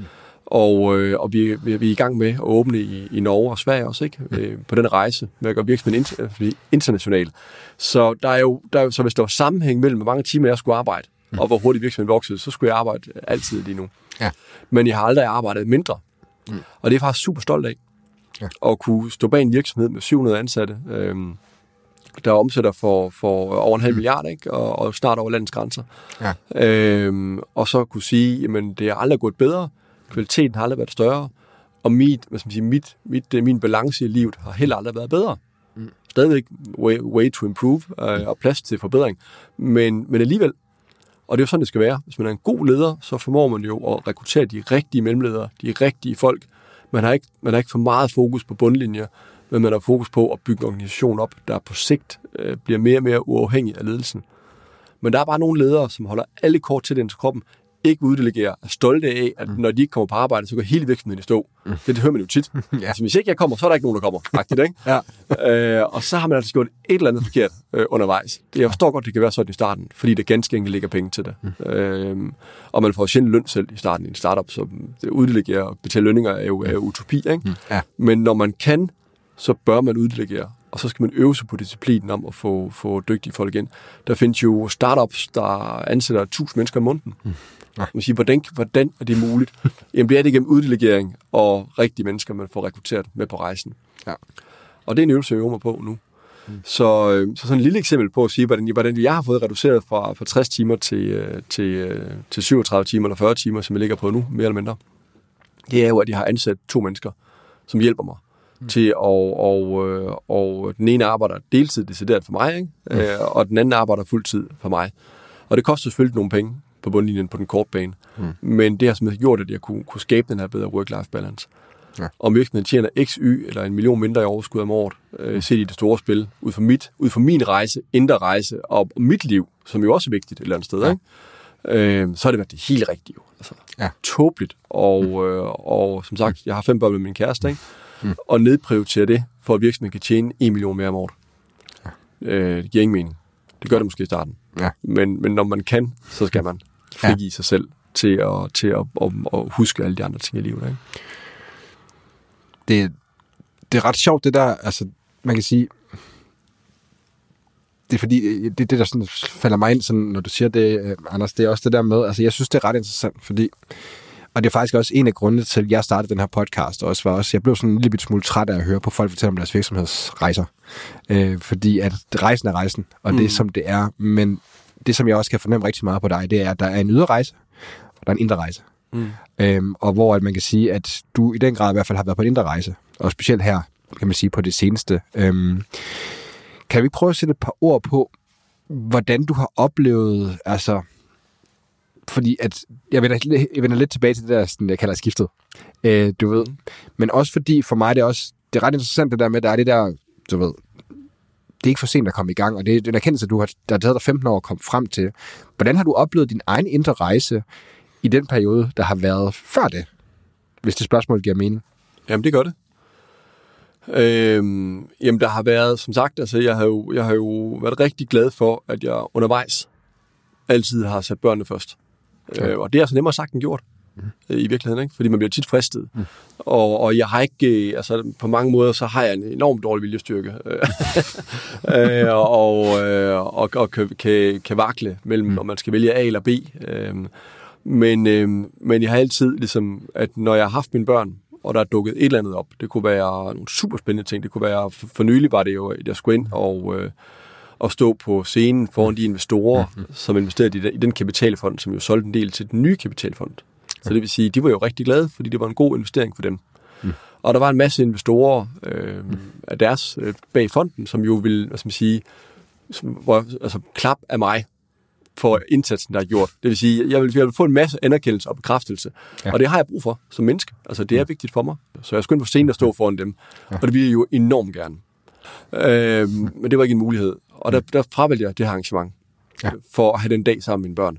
Mm. Og man siger, hvor meget betyder det? Jamen, det kan godt være, at en enkelt dag i sig selv ikke betyder så meget, men det bliver en vanesag. Altså det der med, at man, man ligesom vælger noget andet frem for børnene. Ja. Og det ser jeg igen og igen og igen omkring mig. At folk, de, de simpelthen er endt med at vælge børnene fra. Og når jeg så tænker så, jamen, har det altid været sådan hos dem? Nej, det er jo ikke sikkert. Det er jo ikke sikkert, at det var deres intention. Når man får børn, så tænker man jo som udgangspunkt, at man skal være sammen med de her børn. Og når det så alligevel ikke ender sådan, så er det jo nogle gange rejse. Mm. Måske var de meget disciplinerede det første halve år, så begyndte de at slække lidt på det, og nu er de fuldstændig ligeglade. Mm. Ja. Så, så jeg har været bange for at starte rejsen. Mm. Ja. Øh, I forhold til at, at, at prioritere andre ting over, for min, altså over mine børn. Ja. Så jeg har simpelthen været helt konsekvent. Men når jeg har børn, så har jeg børn, og så laver jeg ikke andet. Mm. Og det er ligegyldigt, om det er venner, sociale arrangementer, eller arbejde, eller hvor vigtigt det måtte være. Og det har jeg stået ved. Øhm, så den del er jeg jo glad for, at jeg har gjort godt. Ja. Så er der jo ting, som, som jeg ikke har gjort så godt, øhm, og fravalg og konsekvenser, og, og alle de her ting. Øhm, og, og der har der været altså øjeblikke, når jeg sådan husker tilbage, hvor tanken den strejfede mig omkring, giver det her mening? Ja. Altså, øh, hvor jeg sådan tænkte, hu, jeg arbejder klokken hele tiden, jeg er simpelthen så træt, så træt, så træt. Ja. Øh, giver det mening, det her? Men, men, men tanken, eller følelsen, har ikke været stor nok til at skabe, til at skabe forandringen. Hmm. Så den der sådan ligesom modnet så lidt ind i mig, kommet frem nogle gange, forsvundet lidt igen. Øhm, og nogle gange har jeg også følt, jamen giver det overhovedet mening? Men hvis jeg så heller ikke arbejder med det rigtige problem, så er det jo ingenting, der giver mening. Så gør det ondt et eller andet sted, man ved ikke lige, hvorfor det gør ondt. Mm. Øh, man kan heller ikke rigtig stoppe morgen, fordi det giver ikke mening at gå på arbejde. Så er det jo helt forfærdeligt. Ja. Så jeg, jeg lavede et indlæg for noget tid siden, hvor jeg skrev det her med, at jeg tror, det er rigtig vigtigt, at man husker sig selv på, at, at man nok ikke bliver lykkelig, når man når målet. Mm. Men at jagten trods alt kan være bedre end alternativet. Ja. Og det er lidt vigtigt også at forstå, fordi øh, hvis man nu øh, har noget, der går rigtig ondt ind i en, og hvis man så heller ikke kan motivere sig omkring arbejde, så er det jo endnu værre, ja. end hvis du formår at sige, skub problemet væk, og så fokusere på arbejde. Og det er jo det, rigtig mange gør Ja. i virkeligheden. Øhm, jeg- kender en, som, som har mistet et barn, og hvor man kan sige, at det er det der fuld fokus nu, det er arbejde. Hvor man kan sige, så jamen, er, det, er det måske det rigtige? Det er det måske lige nu. Ja. Altså lige nu er han måske klar til at arbejde med det reelle problem, mm. omkring at have mistet et barn. Mm. Så lige nu så er det en virkelighedsflugt, som kan være livsnødvendig. Ja. Lige nu. Det kan være, at han arbejder med det 5% af tiden om dagen. Men hvis han tager sig ned og siger, at jeg arbejder ligegyldigt, nu arbejder med det her 100%, så kan det også knække et menneske. Så det er både noget med timing, og hvornår man er klar til at arbejde med det osv. Der er mange ting, der skal falde i hak, før erkendelsen den ligesom, den bliver stor nok til, at forandringen kommer, og at forandringen lykkes, og det kommer til at føles bedre. Ja. Og i mit tilfælde, så tror jeg sgu ikke, jeg var klar før nu. Altså, mm. basically. Øh, det har været en længere rejse, ikke? Og smerten skal være så stor, øh, og, og målet skal være nået så tilpas meget, at man ikke længere kan overbevise sig selv om at sætte et nyt mål. Ja. Øh, og det kunne jeg ikke den her gang. Jeg kunne simpelthen ikke altså, skabe gejst omkring det. Nej. Øhm, og jeg går stadig ikke meget op i mit arbejde, men det er lidt ud fra nogle andre parametre nu, end det var før. Ja. Det er mere ud fra at være en god kollega, ud fra visionen og skabe noget fællesskab med nogen, man, man godt kan lide, for jeg er så heldig, at mange af mine venner arbejder i virksomheden. Ikke? Mm. Øhm, og så er det de ting, man skal skabe værdier omkring, og, og målsætninger omkring, og ikke så meget økonomi. Fordi det, det har jeg ligesom fundet ud af nu i, i, øh, i flere år. Det, det er ikke det, der er løsningen for mig i hvert fald. Det er altså også en stor erkendelse at komme frem til, ikke? Jo, jo, når man har gået og sagt det andet hele sit liv, ikke? Ja. Når, bare, når bare jeg bliver økonomisk uafhængig eller rig, så er lykken gjort. Så bliver det godt, det hele, ikke? Ja. Men, øhm, men det er jo nu altså bare sådan, at der er en bog, der hedder øhm, Wherever you go, there you are. Mm. Og så er det lidt, man kan ikke flygte fra sine problemer. Man kan mm. skubbe den side, og man kan nogle gange give det mening, fordi man ikke er klar til at arbejde med det, ikke? Men man kan ikke flygte i al evighed. Øhm, og jeg synes, det er skræmmende, så mange mennesker, jeg møder i en, en alder, øhm, væsentligt ældre end mig, men hvor de slet ikke er begyndt at arbejde med det her nu. Mm. Som i overhovedet ikke. Ja. Øhm, og det kan være, altså det kan være jo, der er mange forskellige man sige, niveauer af selvbevidsthed. Og selvbevidsthed hænger ikke sammen med intelligens, nødvendigvis, eller ofte ikke faktisk. Ja. Øhm, men, men alligevel, så, så tænker jeg, at det, det er alligevel vildt, at de render rundt i en alder af 60 plus, i det samme mindset, som man, som man gør i McKinsey og siger, at vi skal bare arbejde 24-7, øh, og vi skal jagte alle de her mål. Og jeg tænker, jamen de kommer nok ikke til at komme til den her indsigt. Hmm. Øh, måske er de glade, det kan jo også være. Der er også nogen, der er skabt anderledes, som måske bliver glade, når de bliver rige. Øh, jeg tror ikke sige det, men for mig, så, så var det i hvert fald øh, fuldstændig, fuldstændig ligegyldigt. Øh, fordi jeg skal stadigvæk stå op, og jeg skal stadigvæk eksistere, øh, gå på arbejde, øh, tage mig af mine børn osv., ikke? Ja. Øhm, og øh, vi mangler jo ikke noget. Altså, i Danmark har vi det jo godt, de fleste. Ikke? Ja. Vi, vi, vi når jo altså, ret hurtigt i Danmark et, et vist niveau. Der har været nogle undersøgelser, der viser, at når man øh, når en, en, en, en indkom- indkomstpunkt omkring, omkring jeg tror, det er 30.000 om måneden, mm. så kan man ikke længere bidrage mm. til lykken med penge. Nej. Jeg tror sgu, det er meget rigtigt. Ja. Det er ligesom Lotto-studiet også, ikke? Kan du ikke det? Du ved, det er jo, at ens lykkeniveau, når at de har lavet et studie på, hvor dem, der har vundet store gevinster mm. af, i lotterier. Ja. Og dit lykkeniveau, det er forhøjet i cirka 9 måneder efter, at du har gjort det, og så er du tilbage ja. til den samme baseline, hvor du startede. Ja. Øh, og det er et meget godt eksempel på det, og det er til trods for, at det er mennesker, der faktisk er blevet økonomisk uafhængige. Ja, lige ved, præcis. ved et held, ikke? Ja, ja. Altså, Ja. det er sjovt det der med den økonomiske uafhængighed, Anders. Øh, Har du egentlig en idé om, hvorfor det er, det har betydet så meget for dig? Nej, altså man kan sige, jeg, jeg, øh, jeg er jo ligesom vokset op i en, en, en familie, hvor det at drive virksomhed øh, har, har været sådan noget af det mest naturlige i hele verden. Ikke? Øh, min mor og far, de havde en virksomhed, og øh, de solgte øh, legetøj og legepladser til, til institutioner, børnehaver og skoler. Og min bror og jeg, vi havde så mange forskellige opgaver. Det var sådan lige fra at arbejde på lager mm. til hjælp med mødebooking, så vi, vi er simpelthen indsluset i det her med at være selvstændig i hvert fald. Og vi bliver indsluset i det her med, at jo flere timer du putter i, jo bedre kommer det også til at gå.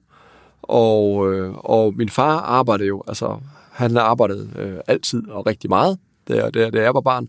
Og min mor arbejdede i hans virksomhed, og de havde kontor derhjemme. Ja, okay. Så vi, vi voksede ligesom op på kontoret. Altså ja. vi voksede op i arbejde, min bror og jeg. Hmm. Øhm, så, så hele det der med at være en del af en virksomhed, det var meget naturligt. Og, og jeg husker også, hvordan min, altså, hvordan min far sådan tit uh, jublede og råbte, juhu, vi bliver rige, når vi fik en stor ordre. Ja. Så han er meget, han er meget passion, den mand, ikke? Ja. Øh, meget karismatisk. Så det var sådan, når det gik godt med salgstallene, så var der jo ikke grænser for, hvor, hvor fantastisk det hele det kunne være, hvor højt humørt det var. Ja. Øh, men jeg husker også det, altså de gange, hvor vi var økonomisk presset. Mm. Øh, og, og det sidste, så måtte virksomheden jo lukke, ikke? Mm. Og så var mig og min bror så gå ud og sælge restlærte, det her mm. legetøj til institutioner, ren kold og canvas. Ja. Øh, og skal at sige, at, øh, at pædagoger og institutioner, øh, de er ikke altid sådan helt øh, jubelykkelige, når bankerne sælger på, og de står med fire med, med 20 unger øh, i baggrunden. Nej. Så det var lidt hårdt, så man kan sige, øh, altså det var sådan en trist situation, da, da, da min virksomhed lukkede, ikke? og mm. vores økonomi i min familie engang ændrede sig. Mm. Øhm, og jeg tror også, det er en grund til, at sådan i dag, i dag øh, altså i hvert fald var meget bevidst om at gøre det, der skulle til at do whatever it takes. Mm. Øh, jeg kan også huske, dengang jeg var yngre, der sagde sådan nogle ting med, at jeg ville dø for at vinde. Mm. øh, og det er sådan en kliché, i hvert fald for USA, ja. fordi vilje i virkeligheden, det, nej, det ville jeg sgu nok ikke. Mm. Men jeg ville fandme komme tæt på ja. øh, dengang, ikke? fordi det betød virkelig meget. Og jeg, så, så jeg tror også, at der, altså angsten for, for fiasko øh, er til at få øje på ja. i mig. Øh, I særdeleshed tidligere. Øh, og jeg kunne sådan tit, så, så, så vågnede jeg, det er faktisk noget, som jeg har stået ved nu, om sider, ja. men vågnede til den natten, hvor jeg tænkte, shit, det går, det går galt, vi går for lidt, vi klarer den ikke. Altså ja. bange for, at pengene skulle slippe op. Mm. Om det skyldes øh, barndommen, øh, eller om det skyldes øh, de værdier, som vi fik ind dengang, om det bare skyldes øh, et lavt selvværd, og jeg så har fundet ud af, her er noget, jeg er god til. Det kunne også være, hvis jeg var god til at løbe, kunne det måske være det, jeg har gjort. Ja. Øh, for at reparere selvværd. Øh, det, det, det er jo rigtig svært at sige. Men jeg fandt ret hurtigt ud af, at jeg var god i skolen. Øh, jeg var god til at lave virksomheder. Øh, jeg kunne sælge. Mm. Altså sand i Sahara, ikke? Ja. dengang jeg ville. så, så det virkede bare naturligt for mig at gå den vej. Det kunne også være, at det har været noget andet, som sagt, øh, som jeg har kastet mig over. Men, men, øh, men alderen, og derfor sådan øh, tre børn, mm. og, og, og nå sin mål, og de erkendelser, der følger med, altså det har gjort meget godt i hvert fald. Jeg synes stadig, der er et stykke vej nu. men, men, øh, og det tror jeg altid, det vil være. Altså, den, den indre rejse stopper jo aldrig. Mm. Jeg kunne huske, der var en gang en, der spurgte øh, Dalai Lama om, hvem han troede, der var den lykkeligste mand i verden. Mm. Og der spidser de ører jo, fordi hvad siger han? Fordi man, ja. man går ligesom ud fra, at han er ret glad. Altså, han må være glad. ja. Og så svarede han så, jeg tror ikke, det er nogen, vi har hørt om. Mm. og det er jo en rigtig god pointe. Fordi ja. øh, Tom Tønder buller mest mm. i virkeligheden. Ja. Dem, der har travlt med at fortælle hele verden øh, på Instagram, hvor fantastisk de har det hvor godt de har det, hvor succesrige de er, hvor succesfulde, hvor rige, hvor, hvor, hvor, hvor, hvor, hvor, hvor godt deres liv det er. Det er jo som regel ikke dem, der har det godt. Mm. Og det er jo netop essensen i det. Altså dem, som har opnået et eller andet i verden, om det er at udmærke sig inden for en, en idræt eller en sport, eller, og som har kastet øh, tusindvis af timer efter et givet projekt, prioriteret det over alt andet og kæmpet for at jage det her mål. Det er jo sjældent dem, der er lykkelige. Mm. Men det er nogle gange dem, der når målene. Ja. Ikke? Og det er også godt, at nogen, der når målene. Og det er også godt, at der er en, der har lavet Tesla mm. øh, for verden med hvad skal man sige, bæredygtighed og så videre. Ikke? Ja. Men jeg tror da ikke, Elon Musk er den lykkeligste mand i verden. Det tror du ret i. øh, nu har jeg også læst hans bog, ikke? så det kan, det, her, det kan jeg ligesom sige. Det, jeg tror ikke, det er ham, der... Fordi han er den rigeste, så burde også være den gladeste. Mm. Men sådan ja. fungerer det jo ikke, og det ser man jo igen og igen og igen. At folk, der er rige og kendte, er jo tit dem, der slås rigtig meget. Ja. Så hvorfor så jagte så meget? Velkommen til dagens boganbefaling i samarbejde med bogsponsoren så BookBeat. Du er faktisk pivheldig i dag, fordi at øh, du kan helt gratis lytte til Stephen Coveys mesterværk, De syv gode vaner, som Anders anbefaler her, men som flere andre gæster faktisk også har anbefalet. Så øh, du kan få gratis adgang og samtidig få ubegrænset adgang til mere end 250.000 lydbøger. Du kan læse eller lytte til syv gode vaner gratis ind på BookBeat ved at gå ind på beat.dk-rollemodellerne, og så støtter du samtidig mit arbejde med rollemodellerne. Ved at skrive dig op til det her gratis abonnement, så får du gratis adgang til et premium abonnement på BookBeat, som normalt koster 149 kroner i måneden, og det får du altså i 6 uger. Og øhm, hvis du gerne vil have det her gratis abonnement og støtte rollemodellerne, så synes jeg, du skal hoppe ind på bookbeat.dk øh, rollemodellerne og tegne det her gratis prøveabonnement nu. Så støtter du også den her podcast. Rigtig god fornøjelse med resten af podcasten det er faktisk næsten om, omvendt proportionelt, ikke? Jo mere succesfuld du er, jo mere struggler du ofte også, ikke? Ja. Altså, det er faktisk meget tankevækkende, det der med, at du netop, altså, når du ser folk, der tager livet af sig selv som unge uh, upcoming, mm. altså, ja. de må virkelig være meget ødelagte indvendigt, ikke? Ja. Altså, for at komme til den erkendelse, ikke? Jo. Øhm. Det er jo en kombination af, at med det særlige talent, så følger måske også, øh, hvad skal man sige, nogle, nogle, nogle, nogle særlige øh, øh, øh, handicap, mm. øh, følelsesmæssigt, ikke? Øh, eller psykisk. Sådan tror jeg meget, det er, at det virker som, at hjernen kan præstere et eller andet. Jeg ved ikke, om man siger, at vi kun bruger en lille smule del af vores hjerne, men mm. det tror jeg bare sådan, det er jo. Mm. Men, men hvis man har et eller andet talent, man er super talentfuld med, så er der noget andet, som trækker den anden vej, hvor man har nogle mangler, måske. Ikke? Og så du har det svært og jagter det så meget, så, så øh, kommer der bare en ulige vægt øh, i sidste ende. Ja det er en super interessant snak, Anders, og det er, tiden flyver, flyver virkelig afsted, men jeg synes også, vi, vi berører nogle ting, som er enormt vigtige. Men det er jeg glad for. Og, som er første gang, jeg i hvert fald kan huske, at jeg sidder og snakker om i, i den her podcast, så det er super okay. fedt, at du har lyst til at dele de her, de her indsigter, og du ved, vi kunne sagtens sætte os ned og snakke om øh, din rejse med godt smil og så videre, men øh, jeg synes, øh, jeg synes det har, det, har, det har føles rigtigt at tage en god ja. snak om, om også det andet, også fordi for mig at se, jamen så er det meget, og jeg synes, jeg synes desværre, det, det er altså en tendens, man ser meget stadigvæk i iværksættermiljøet. Først og fremmest det her med, at det er, øh, jeg snakker faktisk med min kompagnon om det så sent som på vej i dag, øh, men det her med, hvordan vi glorificerer det her med, at det er exitet, det er det der med, du ved, det er the end goal, der ligesom er det, man sætter op på en pedestal, som hvad er afgørende for, om du er en succesfuld iværksætter eller ej, men som du selv er inde på, øh, succes er jo, hvordan man definerer det. Øhm, og, og jeg tror, vi har en forpligtelse som mennesker, og også jer, der er lykkedes som succesfulde iværksættere, og så også prøve at så sætte et andet perspektiv på, for ikke at sidde og sige, jamen jeg synes bare, I skal arbejde jer ned, øh, fordi at øh, I får mange penge, men øh, det kan også godt være, at I bliver ulykkelige indeni, og det, det er rart, synes jeg, så, at så vende det andet perspektiv også, fordi det er en fortælling, der ikke er så udbredt som den anden. I hvert fald ikke blandt kapitalfonde. Mm. Øh, det, det, det må jeg, nu har jeg arbejdet sammen med flere kapitalfonde, og, og jeg kan altså, tydeligt mærke den frustration, der har været, når jeg har sagt, det kan jeg ikke, fordi jeg har børn. ja. Altså, de har simpelthen tænkt, jamen, er der ikke nogen til at passe de børn, Anders? Altså, helt ærligt, kom nu ind i kampen. Ja. Øh, og den har været der mange gange. Og det kræver altså noget, fordi det er jo ens, hvad skal man sige, ens partner, ens overordnede osv. Mm. Ja. Og gang på gang skuffe dem. Ja. Men, men det har jeg gjort, fordi jeg ligesom står ved mine værdier og prioriteter. Ja. Og øh, det var ikke sådan, jeg prøvede at forklare dem, hvorfor. Fordi mm. det, det kan man ikke. Mm. Øh, altså, øh, jo, det kan du måske godt, men det bliver ikke lyttet til. Altså, de mm. bliver flakken i blikket, når du mm. begynder at snakke omkring sådan nogle ting, som vi sidder og snakker om nu her. Ja. Fordi for dem, så handler det bare benhårdt omkring afkast. Øh, og, og dermed, ikke, dermed ikke sagt, at kvaliteten af produktet ikke er vigtig. Fordi det er den faktisk ikke. Altså, jeg vil sige, øh, jeg har arbejdet sammen med mange mennesker efterhånden, og, og jeg var meget imponeret over, hvor meget kapitalfonde går op i, at virksomheden skal, skal levere et godt produkt og have høj kvalitet, og i vores tilfælde tilfredse patienter. Mm. Det var der rigtig meget fokus på, men det er jo fordi, som kapitalfond investerer du jo i en virksomhed for at gøre den bedre, mere profitabel, og for at som siger, sælge et potentiale til en ny kapitalfond. Ja. Og det er jo super godt jo. Altså vi ser mm. jo, de fleste prædishoteller i Danmark er jo ejet af kapitalfond, mm. restaurationskæder osv. osv. osv. Så der er ikke noget sammenhæng mellem, mellem, mellem den del. Men værdierne er bare meget på det her med, at øh, arbejde det er alt, og den stolte fortælling omkring, jeg har arbejdet hele weekend, eller jeg har holdt ferie sidste uge, men det blev ikke til en ferie alligevel, fordi jeg sad og arbejdede konstant. Og jeg har selv gjort det samme. Hmm. Jeg har selv sagt de to ord med stolthed, øh, og også ja. gjort det. Øh, men, men, øh, men det der, jeg ligesom tror, man skal øh, påvirke skal man sige, det danske iværksættermiljø hen mod en mere balanceret tilgang. Giv dem værktøjerne til at kunne gøre det også nogle gange. Fordi om de sælger 15% eller 20% i virksomheden er måske ikke så vigtigt, men det er måske forskellen mellem, om de skal arbejde 50 eller 40 timer om, om ugen. Ikke? Ja. Øhm, lære dem at uddelegere. Lære dem, at øh, overskud i sig selv er ikke det vigtigste. Det vigtigste er, at hele organisationen er sund, øh, kvaliteten er god, og at iværksætteren heller ikke brænder ud. Fordi når, når man investerer i startups, som man bruger jeg, vi gør, så investerer vi jo i stifterne. Ja. Og øh, der, der, er man jo, altså, der er man næsten helt, når man sidder og laver due diligence og så videre, så kommer det jo tit frem til at sige, at hvis stifteren falder om i morgen, mm. eller bliver kørt ned, jamen så er virksomheden slut. Ja. Øh, og sådan er det jo en periode, men man har også som stifter en pligt til at gøre virksomheden uafhængig af en, stille og roligt. Ja. Øh, både for sin familie, venner og for sit eget livs skyld, ikke? Mm. men også for sine investorer.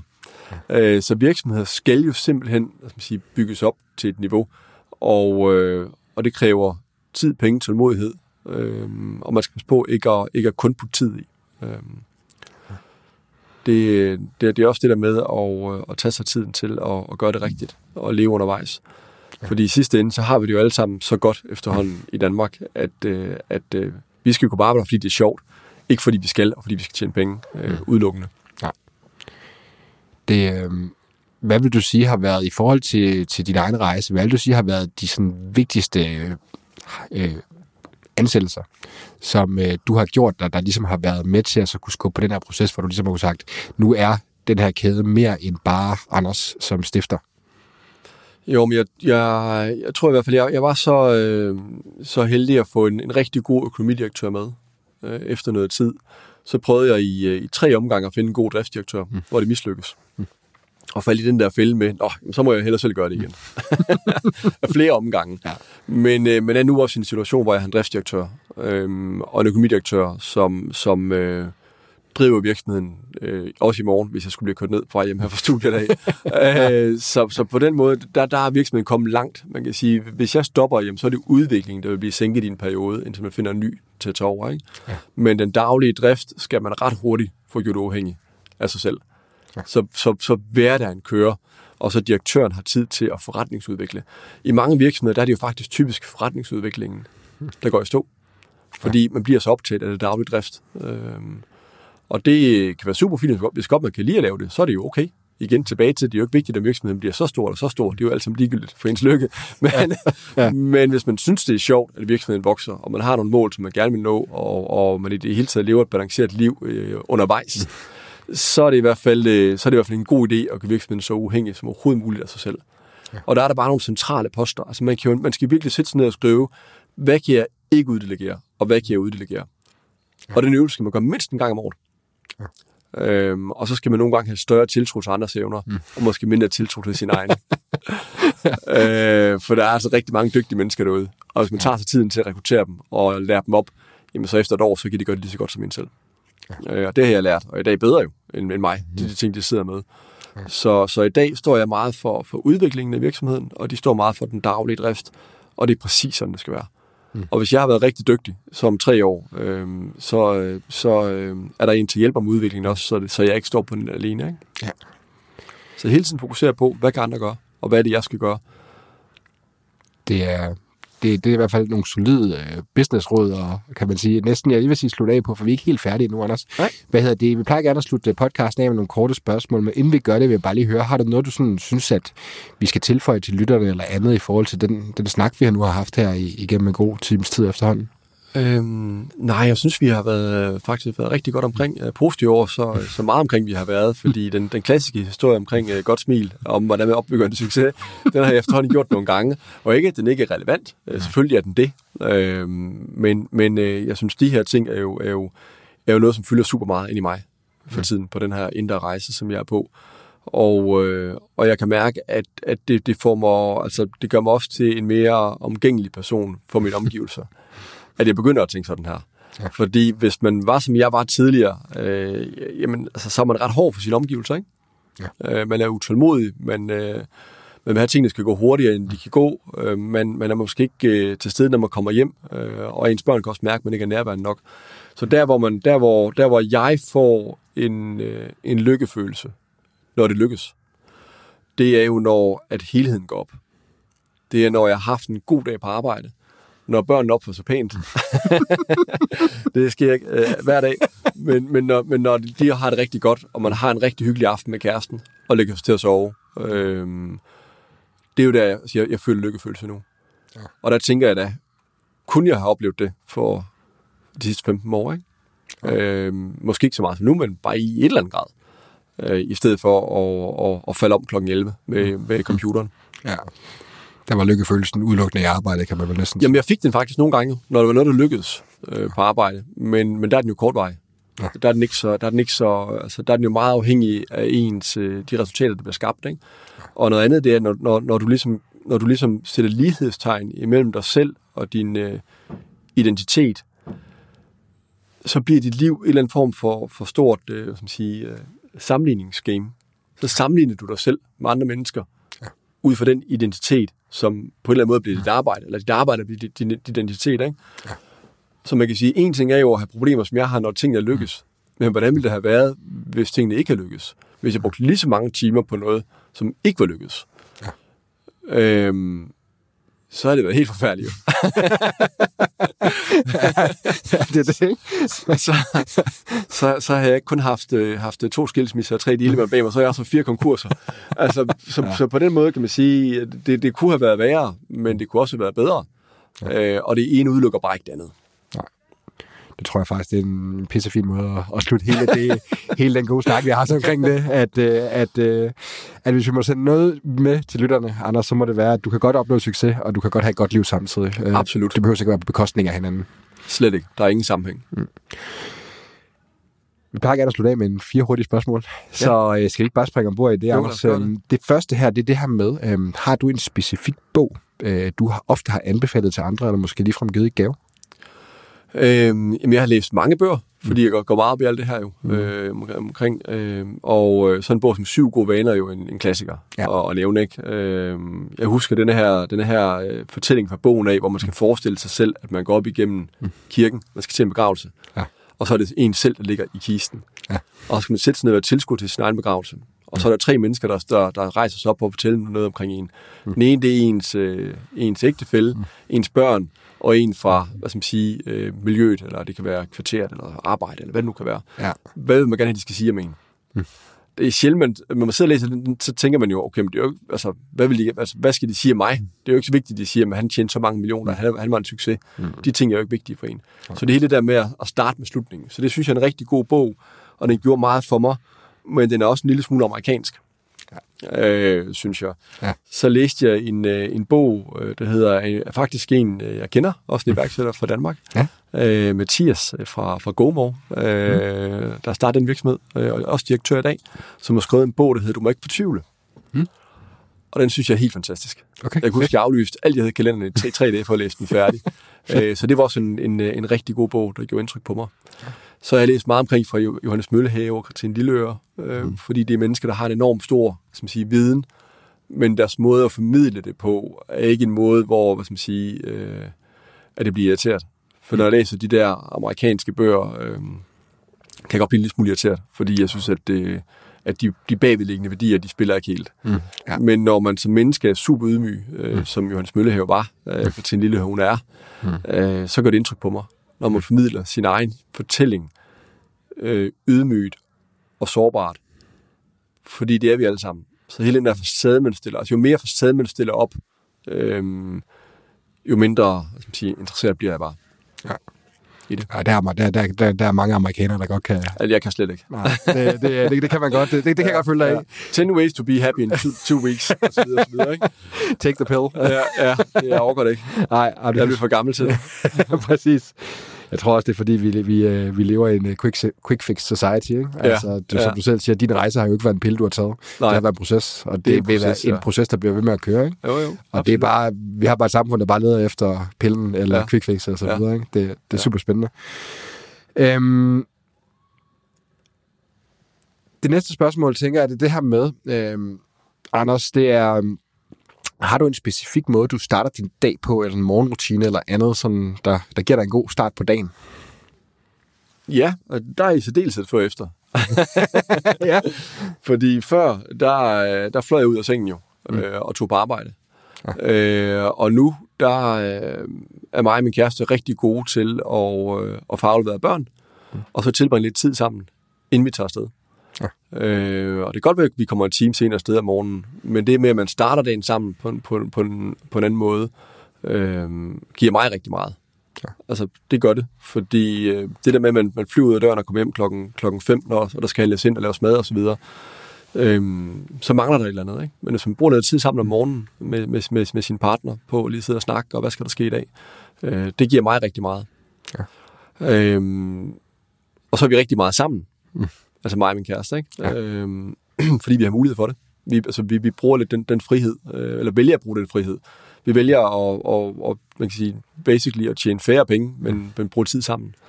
Ja. Øh, og det synes jeg også giver god mening, hvis man, hvis man kan prioritere det. Ikke? Ja. Øh, og det, det, det fungerer rigtig godt. Altså flere online, altså der, det har corona gjort noget godt for os. jo. Den har lært os, at man faktisk kan arbejde hjemmefra. Ja. Og det er okay at gøre det. Ja. Og man får en helt anden ro øh, nogle gange til at få gjort tingene Ja. på, på sin egen måde. Ikke? Så det med at øh, arbejde med hjemmefra, øh, slow mornings, øh, med, øh, med det, man elsker, det, det, det, det betyder meget for mig. Det er også øh, det er sjovt, ikke? Også fordi det er som børnefamilie, der er det næsten, altså der er morgenerne, det er jo næsten, du ved, det værste tidspunkt, ikke? Altså det er jo mm. det synd for det, er der hvor alle folk har, altså hele familien har Ja. det mentale overskud af ressourcerne, mm. men det bliver bare meget komprimeret, fordi folk skal Det det. ud af døren og ja. Stresset og alt det der, ikke? Ja. Øhm, super, super solidt, vil jeg sige. Men der kan man godt, når man så har med børn, mødes jo lige derhjemme og, og tilbringe lidt tid sammen Ja. øh, om morgenen. Det gør vi. Det, det fungerer helt fantastisk. Det, øh, den opfordring, jeg sendte videre til ja. Den, der har muligheden for ja. Det i hvert fald, når Ja. det ikke er Anders. Ja, men øh, det er igen det med prioriteter. Ja. vi, vi, kan, vi kan tilrettelægge vores liv på mange måder jo, ikke? Ja, der må Øh, sige. Jeg, jeg synes jo tit, at jeg, jeg, har, jeg har øh, mange kollegaer, som, som har børn, og hvor det er mand og kone, og måske to eller tre børn, mm. øh, arbejder begge to øh, fuld tid, og så sker der det, at øh, mand eller kone får tilbudt en lønforhøjelse. Mm.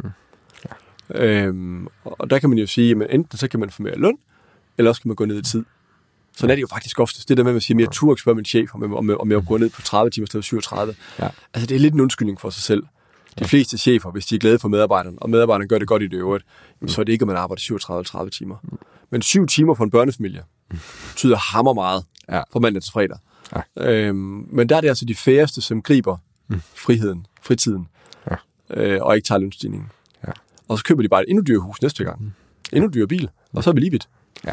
Øhm, så det der med at ligesom bruge den økonomiske frihed, man nogle gange har, får øhm, til, til mere tid, det, det giver mening.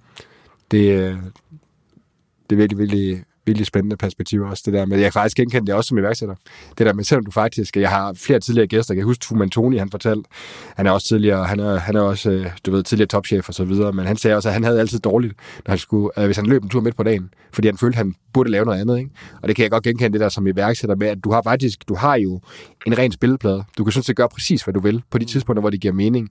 Men på en eller anden måde, så kan jeg i hvert fald mærke på mig selv, at mit eget mindset kan godt være lidt låst fast i det der med, at man arbejder jo fra, du ved, der til der, ikke?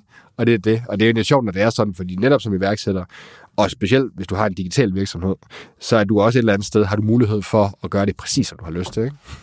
Men det er faktisk noget af det, som, som jeg siger til mine, øh, til mine som siger, man kollegaer nogle gange, som arbejder rigtig meget, og, og hvor, hvor man ikke har den der bekymring for, hvis de sidder hjemme, så får de ikke lavet noget. Den, den, den, øh, den bekymring, hvis man har den bekymring, så skal man ikke have medarbejderen, altså basically. Ja. Det skal ikke være noget, men du skal være her, fordi ellers, ellers så tror jeg ikke på, at du arbejder. Mm. Men der siger jeg også tit det der med, jamen forsøg nu at tilfælde hjemmearbejdsdag. Mm. Altså kontoret går ikke under. Mm. Altså prøv det, og så se, det virker. Altså, du får lavet meget mere, du kan hente børnene tidligt, fordi du, du ikke har transporttid og så videre.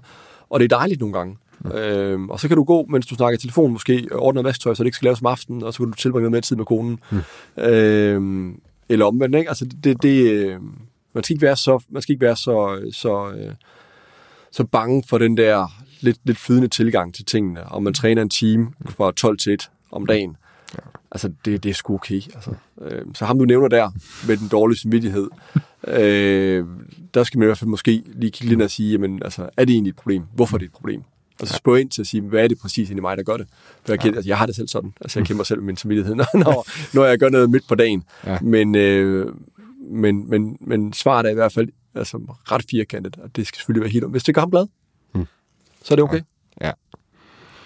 Det var måske bare god segue til et af de sidste par spørgsmål. Ja. Anders, tiden flyver afsted.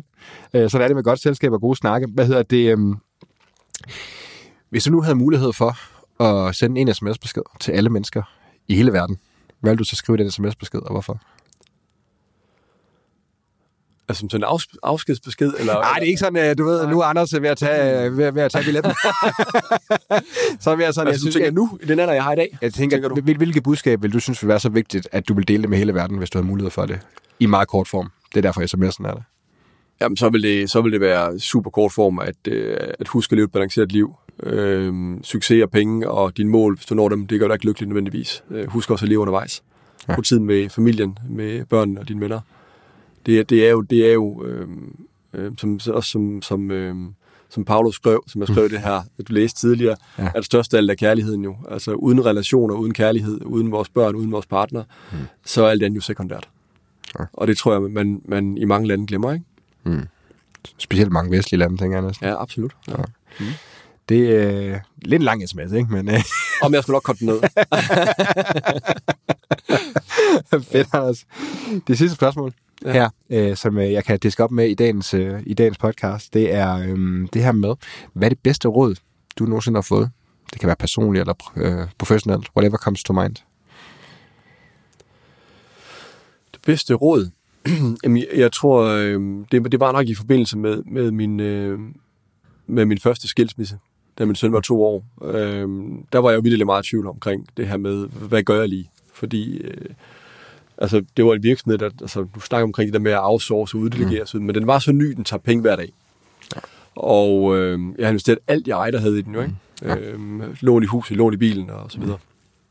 Øhm, og, og jeg tænkte meget på det her med, jeg lagde den her ugeplan foran mig, sådan en 14-dages ugeplan, og så skulle jeg lægge det her samme ind med min søn, hvordan kan jeg gøre det her ting, ikke? Mm. Og, øh, og der havde jeg, der spurgte jeg selvfølgelig flere, hvad vil I gøre? Ja.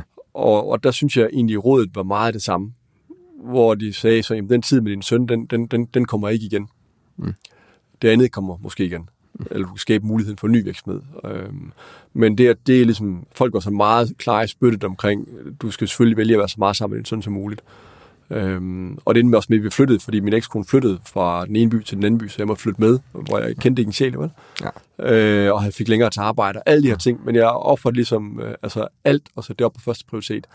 Og det var jo delvis, fordi det, det, det føltes rigtigt, men også de råd, jeg fik, var meget krystalklare omkring, at øh, det skulle du selvfølgelig gøre. Ja. Så det med at huske, at, at øh, børn er kun små én gang, mm. og øh, der er nok børn, der går vrede på deres forældre. Det kan være, de er det alligevel, må vi se, når, når min søn han bliver ældre. Ikke? Ja. Men, men, øh, men at vælge sine børn, øh, og det er et råd, jeg har fået flere gange for rigtig, rigtig gode venner. Ikke? Ja. Øhm, Det er et godt råd. Mm. Vi, nå, vi kom ikke rigtig rundt omkring dig og Martin, øh, din bror, Martin Bjergårds bog, øh, så, men øh, I, øh, I udgiver snart en bog, der hedder Den Store Succes. Kan du ikke bare lige øh, sætte et par hurtige ord på den, Anders? Sådan, øh, nu, nu kommer vi til at snakke om en masse ja. Andre spændende ting, men øh, jeg tænker, at øh, det kan vi også godt lige give lytterne med på vejen. Det er i hvert fald en, en bog, jeg personligt ser frem til.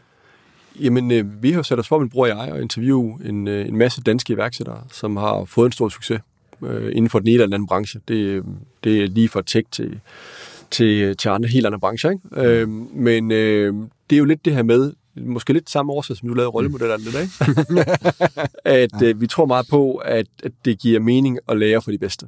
Mm. Og øh, det går, at man ikke lytter til alle gode råd, men hvis vi finder nogen, der er tilpas dygtige og har tilpas mange gode råd, mm. så påvirker, måske, altså, så påvirker vi måske med en lille smule. Ja. Så det har været et... Øh, jeg tror ikke, jeg lyver, når jeg siger, at det er, det er, det er nok man sige, Danmarks mest omfattende bog mm. inden for området af at undersøge, hvad andre iværksættere har gjort. Ja. Øh, nu er vi endt med at have kogt ned til 25, vi har valgt ud. Vi har interviewet mange flere. Ja. Øh, har haft øh, næsten 100 timers bondinterview mm. med folk. Ja. Så det har været et kæmpe projekt ja. øh, at snakke med de her mennesker og få, få kogt det ned til så lidt materiale som muligt per, per, øh, per deltager. Men jeg synes, det, det øh, bliver helt fantastisk, den her bog. Ja. Og basically så handler det om at høre, hvad de har gjort, og hvad deres bedste råd det er til andre iværksættere. Ja. Øh, og det er som sagt folk, der har gjort det før, og princippet omkring at lære for de bedste, og lære for nogen, der har gjort det, giver mening jo. Mm. Øhm, og, øh, og vi snakker også med hvad skal man sige, work-life balance med dem, for at få deres indspark til det. Så det er Ja. ikke øh, kun mig, der sidder og taler omkring, mm. man skal, man skal prioritere familie og arbejde mindre og alle de her ting. Mm. Men, men øh, også for nogen, der har fået meget større succes, end, øh, end jeg selv har, eller, eller Marsten har for den sags skyld. Øhm, så det er spændende at få inspiration fra andre. Den, vi regner med, at den udkommer til, til december. Ja. Og øh, er jo et godt supplement til vores øh, kapitalfond, vi har lanceret, der hedder Bjerg og Co., som investerer i, i startups. Mm. Øhm, som også er super spændende. Mm. Vi kigger på rigtig mange spændende investeringer hele tiden i øjeblikket.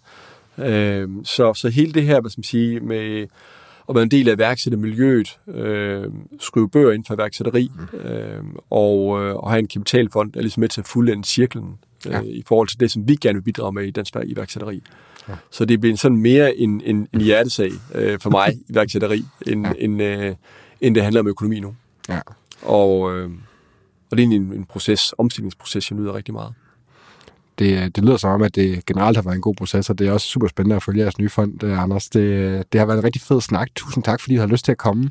Ja, selv tak. Det har været en fornøjelse. Det synes jeg også. Og hvordan er det nu, hvis øh, nu vores lyttere synes, at det har været lige så godt, øh, som jeg i hvert fald synes, det har været? Hvor, øh, hvor følger, de sig, følger de der så hen? Sociale medier eller andre steder? Ja, altså jeg er jo, ligesom de fleste andre danskere, har en, en, øh, en Facebook, øh, men det er så udelukkende forbeholdt øh, arbejde. Men ellers øh, Instagram og LinkedIn øh, er jeg på. Ja. Mm. Så smider De vi nogle, velkomne. ja, vi, vi smider nogle links i, øh, i show notes til det her Ja. ja. udsendelse. Og så tror jeg, at lige stille og roligt, vi runder af. Anders, tusind tak for besøget. Ja, selv tak. tak. Du har lyttet til Rollemodellerne. Podcasten er produceret af mig, Bjørn Vestergaard Barfod. Klip og redigering, Anders Guldberg. Jeg er tilbage med en ny inspirerende gæst næste gang, så du kan starte med den bedste inspiration.